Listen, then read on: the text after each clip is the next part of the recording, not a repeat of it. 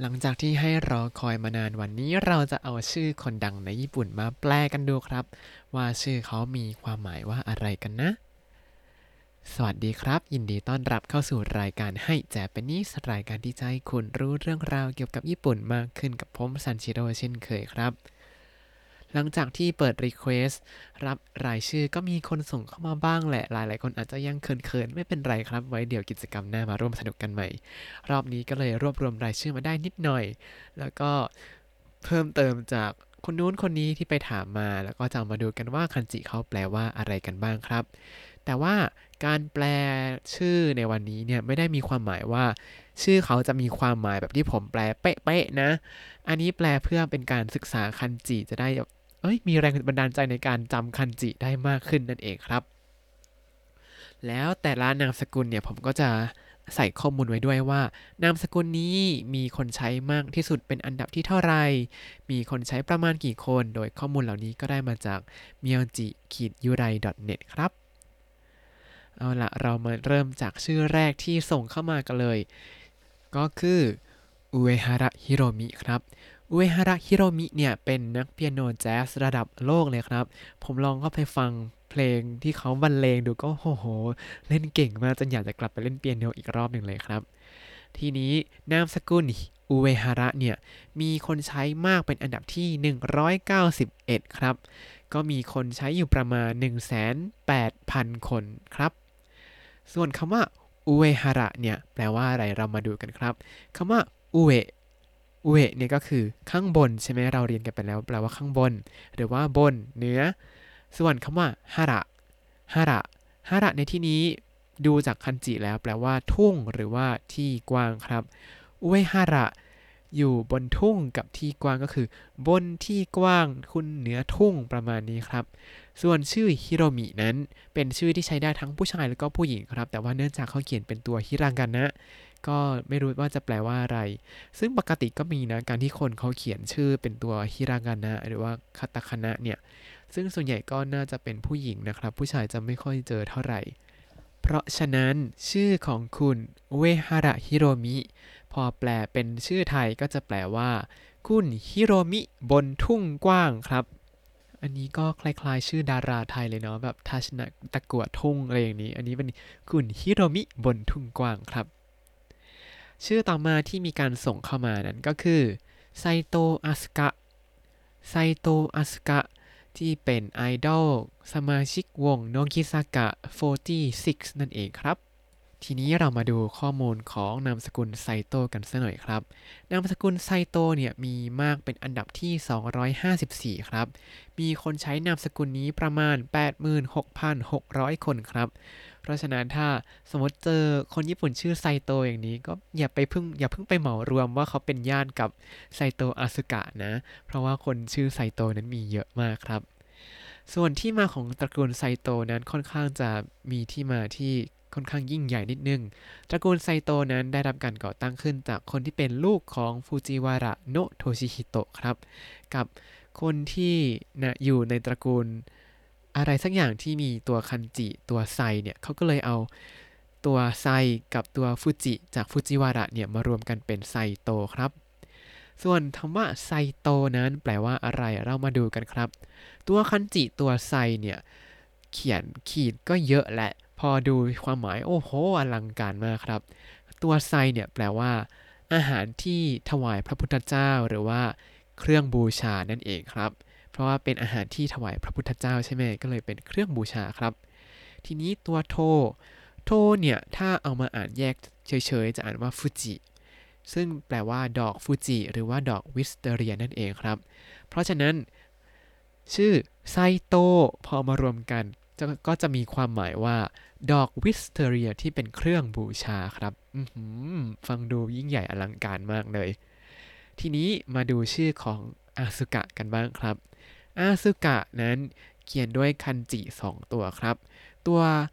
ผมไม่แน่ใจนะว่าเขาอ่านแยกกันยังไงว่าเป็นอาสุกะหรือว่าอะกับสุกะ แต่ว่าจะบอกแล้วกันว่าคันจิแต่ละตัวอ่านว่าอะไร คันจิตัวแรกเนี่ยคือตัวโทบุ โทบุที่แปลว่าบินครับ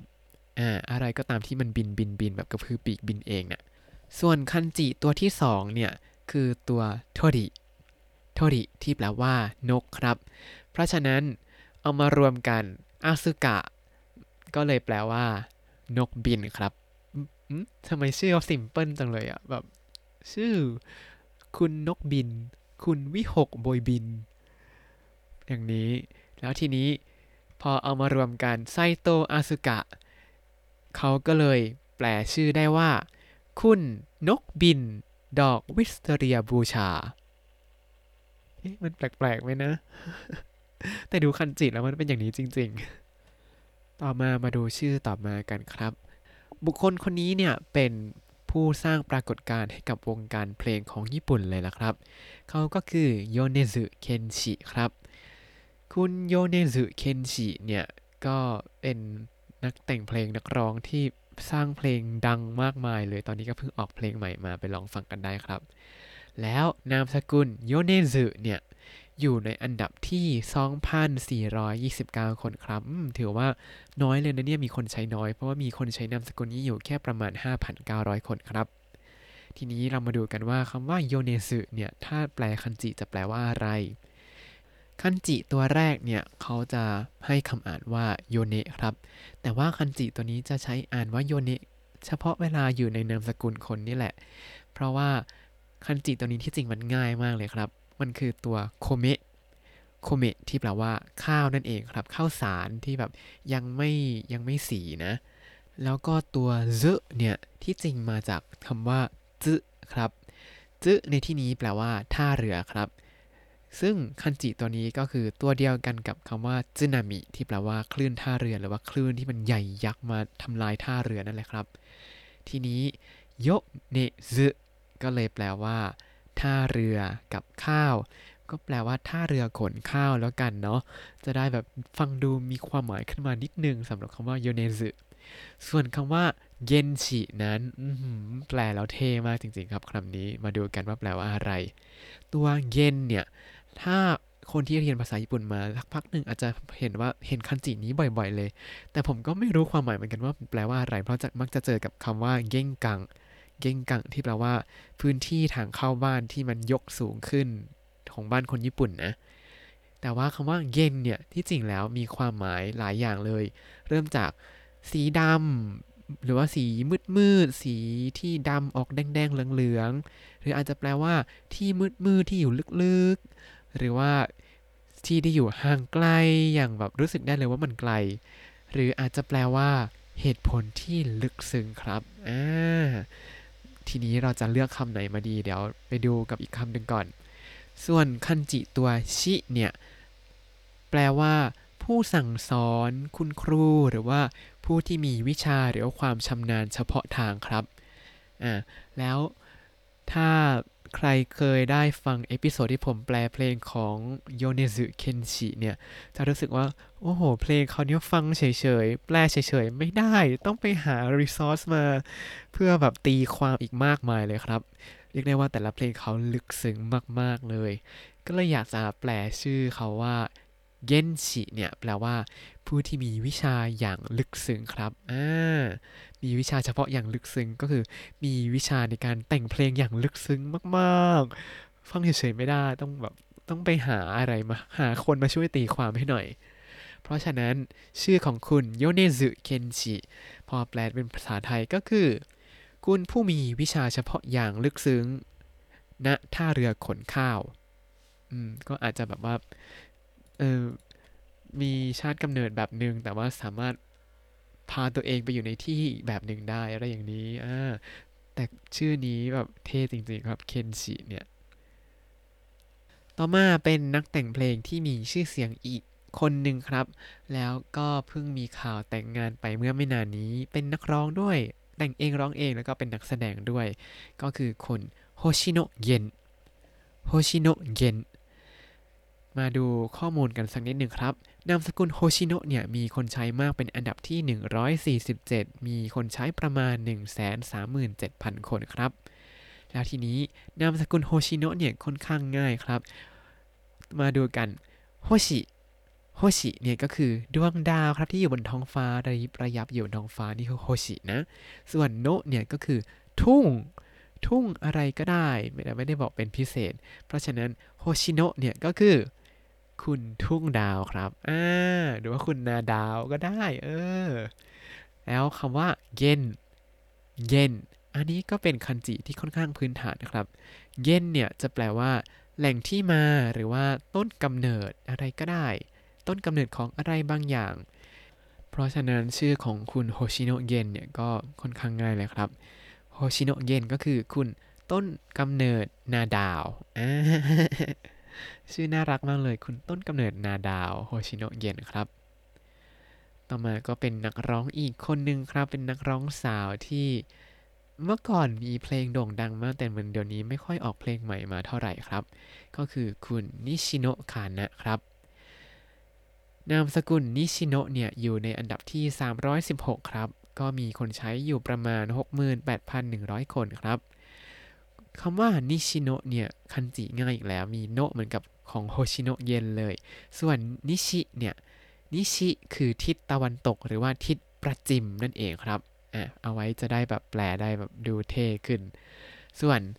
โนะเนี่ยแปลว่าทุ่งหรือว่านา เพราะฉะนั้นนิชิโนะก็เลยแปลว่า ทุ่งประจิม ทุ่งทิศประจิมอย่างนี้ ส่วนคานะนั้นเขียนด้วยตัวคาตาคานะก็ คงไว้อย่างนี้แล้วกันว่าแปลว่าคานะ ก็คือเป็นชื่อว่าคานะ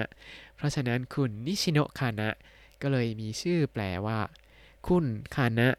ณทุ่งประจิม หรือว่าคุณคานะทุ่งประจิม เอ๊ะแล้วคาแล้วก็อยู่ที่ทุ่งประจิม คุณรถทุ่งประจิม เอ๊ะไม่ใช่แหละมาดูชื่อสุดท้ายกันครับ เป็นนักร้องที่ ร้องเพลงได้เท่มากเพลงเขาก็เท่มากอยากให้ไปลองฟังดูครับ คือคุณฟูจิคาเซครับอ่าชื่อเท่มากเลยชื่อคาเซเนี่ย เดี๋ยวมาดูกันว่าแปลว่าอะไร เริ่มจากนามสกุลฟูจิอิก่อนครับฟูจิอิเนี่ยเป็นนามสกุลที่อยู่อันดับค่อนข้างสูงเลยคืออยู่อันดับที่ 45 ครับ ก็เลยมีคนใช้นามสกุลนี้ประมาณ 36,000 คน เยอะมากครับ ทีนี้มาดูกันว่าฟูจิแปลว่าอะไรกันครับคำว่าฟูจิฟูจิเมื่อกี้ก็เจอไปแล้วในชื่อของคุณไซโตใช่ไหมเออฟูจิเนี่ยก็คือดอกวิสเตเรียนั่นเอง ส่วนอิอิในที่นี้คือบ่อน้ำครับ เพราะฉะนั้นฟูจิอิฟูจิอิก็คือบ่อน้ำดอกวิสเตเรีย หรือว่าบ่อดอกวิสเตเรียนั่นเอง ส่วนคำว่าคาเซคาเซ แปลว่าสายลมครับชื่อสายลมเลย เท่มากๆ เพราะฉะนั้นคุณฟูจิอิคาเซก็เลยแปลได้ว่า คุณสายลมณบ่อดอกวิสเตเรียวันนี้ก็เอาพอหอมปากหอมคอแค่นี้ก่อนนะครับ พอได้ลองแปลชื่อดาราแล้วก็เออก็เท่หลาย ๆ คนเลยเนาะแต่ว่าความหมายอาจจะแบบ อ๊ะทำไมชื่อนี้มันแปลกๆจังเหมือนอย่างคุณไซโตอาสึกะ คุณนกบิน เอ๊ะ คุณนกบิน ก็เลยแบบ เอ๊ะ ชื่อนี้จริงเหรอ พอมาดูคันจิแล้วก็โอ้ยจริงด้วยอะไรอย่างนี้ครับ ถ้ายังไงมีอะไรแปลกๆ ก็อย่าถือสากัน เพราะว่าอันนี้แปลเพื่อการศึกษาอย่างเดียวนะครับ แล้วเดี๋ยวคราวหน้าอาจจะเอาชื่อตัวละครที่ ผมดูอนิเมะอยู่เนี่ยมาแปลดูบ้าง เพราะรู้สึกว่ามีเรื่องหนึ่งที่เขาแต่งชื่อได้เก่งมาก ๆ เลยครับ แล้วก็สอดคล้องกับบุคลิกและความสามารถของตัวละครอ่าเป็นเรื่องอะไรใบ้ให้แล้วนะทั้งบุคลิกและความสามารถเนี่ยสุดๆ แล้วแล้วเดี๋ยวมาติดตามกันได้ในสัปดาห์หน้านะครับ แล้วถ้าคุณติดตามรายการให้ Japanese มาตั้งแต่ episode ที่ 1 คุณจะได้เรียนรู้คำศัพท์ภาษาญี่ปุ่นทั้งหมด 3,336 คำและสำนวนครับ สามารถติดตามคำศัพท์ แล้วก็ดูคำแปลชื่อแบบแปลกๆ ตรงๆ ได้ ตามลิงก์ในคำอธิบายเลยนะครับ แต่ว่า อย่าเอาไปบอกว่าเขาชื่อนี้จริง ๆ นะ เพราะว่าอันนี้แค่แปลเพื่อการศึกษาอย่างเดียว แล้วอย่าลืมติดตามรายการให้แจปนิสกับผมซันชิโร่ได้ใหม่ในทุกวันจันทร์ถึงศุกร์ได้ทาง Spotify YouTube แล้วก็ Podbean นะครับ ถ้าชื่นชอบรายการให้ Japanese ก็อย่าลืมกดไลค์ Subscribe แล้วก็แชร์ให้ด้วยนะครับ ถ้าอยากพูดคุยก็ส่งข้อความคำได้ทาง Facebook ให้ Japanese หรือว่าคอมเมนต์ใน YouTube ได้เลยครับอยากให้ทาง Spotify เขามีช่องทางติดต่อเหมือนกันนะเนี่ย คือรู้สึกเหงาหงอยเมื่อคนฟัง Spotify ก็เยอะอยู่ แต่ว่าไม่ค่อยมีใครมาหาเลย ถ้ายังไงก็มาพูดคุยกันได้นะครับ วันนี้ขอตัวลาไปก่อนแล้วเจอกันวันจันทร์มาตะเกจิโอบิสวัสดีครับ